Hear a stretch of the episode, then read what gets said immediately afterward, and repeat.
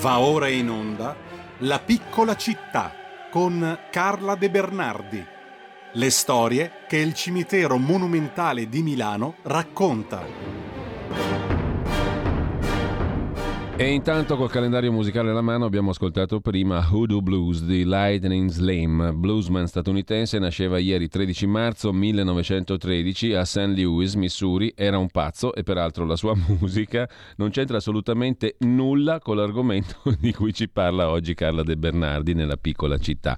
Nel consueto viaggio all'interno del nostro meraviglioso micro-macrocosmo che è il cimitero monumentale di Milano, oggi parleremo di risorgimento, ma lascio subito subito la parola a mm, Carla De Bernardi perché il tempo fugge, fugge irrimediabilmente in questa rubrica piena di nomi, di fatti, di cose. Carla, buongiorno, grazie per essere con noi e buon lunedì. Il tempo lo lasciamo fuggire perché tanto non possiamo farci niente. Allora, allora, come stai Carla? Questo argomento è un po' particolare. Non so se manderai le foto che ti avevo sì, mandato. Le mandiamo, le stiamo mandando, sì. Le manderemo adesso, iniziamo a, a farle girare. Perché il 19 marzo 19, cominciano le 5 giornate di Milano che finiranno il 23 marzo se non ricordo male. 1848. Il 20 marzo abbiamo organizzato una passeggiata risorgimentale e siamo andati a cercare quello che al monumentale eh, ricorda il risorgimento e quindi alcuni personaggi eh, di, che l'hanno preparato e ne sono stati protagonisti e alcuni avvenimenti particolari che adesso vi racconterò. Allora, più o meno tutti sanno che la famosa frase Viva Verdi significava Viva Vittorio Emanuele, Re d'Italia, e questo era il modo appunto di nascondere il fatto che si stava preparando una rivolta eh, contro gli austriaci, la prima rivolta contro gli austriaci, perché ce ne furono due ehm, e ci furono anche tre guerre di indipendenza in verità. Il risorgimento possiamo farlo partire dalle cinque, eh, cinque, giornate e arriva fino all'Unità d'Italia nel 1861. Verdi è presente al Monumentale, qui vedete la base della, del suo busto perché non è sepolto lì, tant'è che vi ho anche inserito un'immagine dei suoi funerali, la copertina di, ehm, della Domenica del Corriere che fa vedere il carro funebre ecco, di Verdi scortato dalle bandiere che parte dal Monumentale, sullo sfondo si vede il Famedio parte dal Monumentale per andare alla casa di riposo eh, portando sia Giuseppe Verdi che la moglie Giuseppina. Di questa cosa abbiamo già parlato, quindi sorvoliamo. Comunque il famoso salotto rivoluzionario, sappiamo tutti, era quello di Clara Maffei, che è sepolta al Monumentale e infatti vedrete passare un angelo che veglia la sua tomba. Clara Maffei eh, aveva due spasimanti, uno era il suo fidanzato eh, Carlo Tenca, che è sepolto al Monumentale nel Famedio, e l'altro aspirante eh, alla sua mano si dice, non è mai stato provato, si dice che fosse appassionato, appassionatamente invaghito di Clara anche Francesco Hayez, che è seppellito anche lui al Famedio nella cripta di fronte a Carlo Tenca. Quindi vediamo che abbiamo già tre protagonisti e io vi ho eh, messo delle foto di un breve corto teatrale che si è svolto al Monumentale qualche anno fa, in cui Hayez e Tenka si sfidano a duello proprio per amore di, eccoli qua, per amore della bella Clara. Dovrebbe esserci anche una foto di loro tre, sempre so- è chiaro che sono figuranti in costume e non sono veramente loro. Aspetta che mi scrivi, c'ho uno, uno starnuto. Il bello della diretta, diceva Gianni Mina. La diretta puoi reprimere perché è talmente forte il numero di atmosfere a cui, a cui, è uno starnuto che se lo reprimi rischi l'infarto. Allora, la Prova bella Clara che siamo in diretta. Ringraziano il pubblico che li ha assistito, assistito al loro breve sketch, è stato molto divertente perché appunto il pittore Hayez armato di eh, tavolozza e col, e col berretto, il basco tipico dei pittori, eh, sfida Tenka che invece è vestito con eh, la marsina e un, e un, cilindro per amore della contessina in abiti eh, ottocenteschi.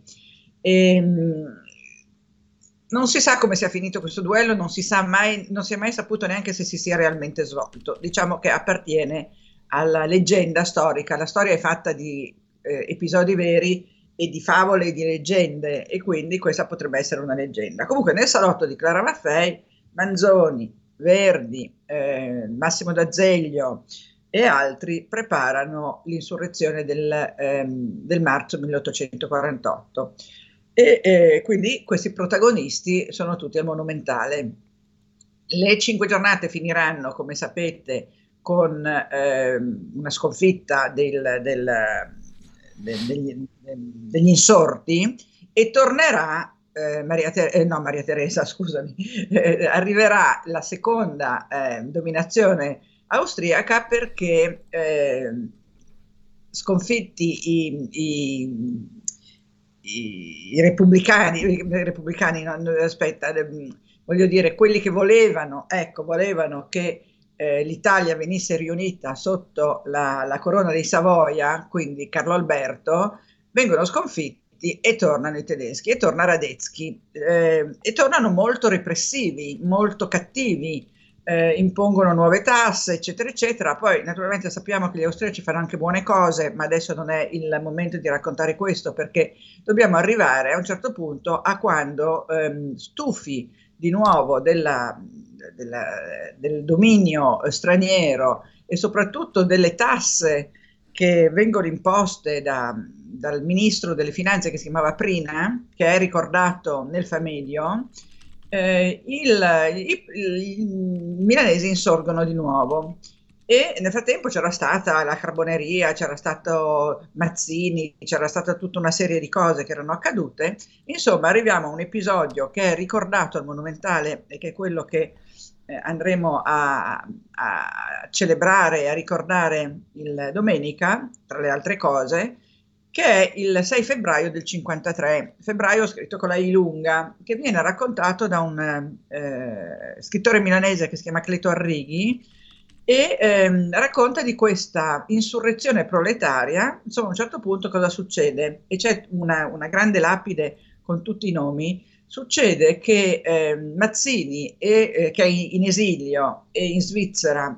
e Kossuth, che era l'eroe dell'indipendenza eh, ungherese, che era anche lui in esilio da qualche parte, erano eh, i repubblicani, no? quelli che volevano che finisse la monarchia, eh, garantiscono a questo gruppo di eh, proletari che venivano definiti Barabba, eh, Barabba in realtà erano i, come si chiama, gli scaricatori di, po- di Porta Ticinese, comunque vengono chiamati tutti Barabba, questo grande gruppo di, di insorti che dovrebbe, con l'appoggio di armi arrivate da Mazzini e dai mazziniani milanesi, tra cui Piolti De Bianchi, che è sepolto al Monumentale, ecco perché vedi ci sono tutti questi legami, ehm, dovrebbero ricevere delle armi e ehm, assassinare, ehm, adesso non mi ricordo chi dovevano assassinare, ma qualcuno di importante, no, dovevano far fuori il, ehm, come si dice, la... Eh, il gruppo di, di, di, di eh, governanti austriaci che erano radunati, eh, stiamo parlando del capodanno più o meno del 53, erano tutti radunati per festeggiare il, no, non il capodanno, il carnevale. E quindi questi Barabbas erano messi in mente, prima di tutto, di andare al, alla cena di gala dei, degli austriaci a Palazzo Marino e farli fuori, tu, eh, farli fuori tutti poi decidono che era, insomma, era un po' complicato e eh, montano un'insurrezione eh, per le strade e riescono a intercettare un gruppo di soldati eh, austriaci e ne fanno fuori una decina. Ne fanno fuori una decina, ma Mazzini e Kossuth, che avevano promesso le armi, poi Oltre dei Bianchi, che avevano promesso le armi, non le, non le mandano e non, cioè, si ritirano da questa insurrezione. Di conseguenza i poveri Barabba si ritrovano da soli, si ritrovano da soli, armati di coltelli e di armi di questo tipo, e si trovano di fronte all'esercito di Radetzky, che invece è fatto da 40.000 soldati armati fino ai denti. Tant'è che vengono, eh, come si dice, arrestati più di 800 insorti, perché erano scesi in piazza qualche migliaia di, di, di insorti, e eh, ne vengono arrestati 850 e ne vengono fucilati a rate, perché vengono fucilati il 10, il 12, il 14, il 16 del mese, ne vengono fucilati parecchi. Adesso ti dico anche quanti ne fucilano perché me l'ero segnato. Me l'ero segnato, vabbè, non è importante, comunque ne fucilano un bel po'. Ehm, nel 48 un altro protagonista che è seppellito al Monumentale era stato Carlo Cattaneo, perché Carlo Cattaneo dopo le cinque giornate aveva, voleva insediare, aveva insediato un consiglio di guerra perché voleva andare avanti a oltranza nella, nella insurrezione del, del cinque, delle cinque giornate. Invece la sua posizione oltranzista e radicale fu sconfitta e, eh, e, fu così che poi alla fine le cinque giornate finiscono eh, miseramente. Quindi al Monumentale abbiamo anche Cattaneo da andare a omaggiare. Poi eh, vi ho messo una foto del bacio di Hayez, perché anche Hayez faceva parte dei, eh, dei, radica- dei radicali, insomma degli intellettuali, degli artisti, delle, de, del, dei borghesi milanesi che volevano liberarsi degli austriaci. Tant'è che si dice, anche questa potrebbe essere diciamo un po' una leggenda, ma che nel famoso bacio eh, che è famosissimo, che è a Brera, infatti la foto che vedete è un manifesto del bacio sulla facciata di Brera, che nel bacio si nasconda eh, l'accordo di Plombier tra Vittorio Emanuele III e ehm, eh, Napoleone III, cioè Vittorio Emanuele II, scusate, ogni tanto mi confondo, e Napoleone III, perché a Plombier questi due si accordarono per l'appunto per... Ehm, per eh, unificare l'Italia sotto la bandiera savoiarda, tant'è che poi Napoleone III e eh, Vittorio Emanuele II entreranno trionfanti a Milano dall'Arco di Trionfo ehm, eh, quando, eh, quando, sarà, ehm, come si dice, ehm, sarà finita la, la, la, la seconda guerra di indipendenza con l'annessione della Lombardia al Piemonte sotto la bandiera dei Savoia, che sarà poi, i Savoia erano re di Sardegna, sarà poi il preludio all'unità d'Italia che avverrà l'entrata di Vittorio Emanuele e Napoleone, se non erro, nel 59, gli accordi di Plombier sono di quegli anni lì e ehm, la Lombardia viene appunto annessa al Regno di Sardegna e poi eh, al Regno d'Italia. Sappiamo che nel frattempo c'è anche la spedizione dei Mille, no? Prima che eh, nel 1861 venga proclamata l'unità d'Italia.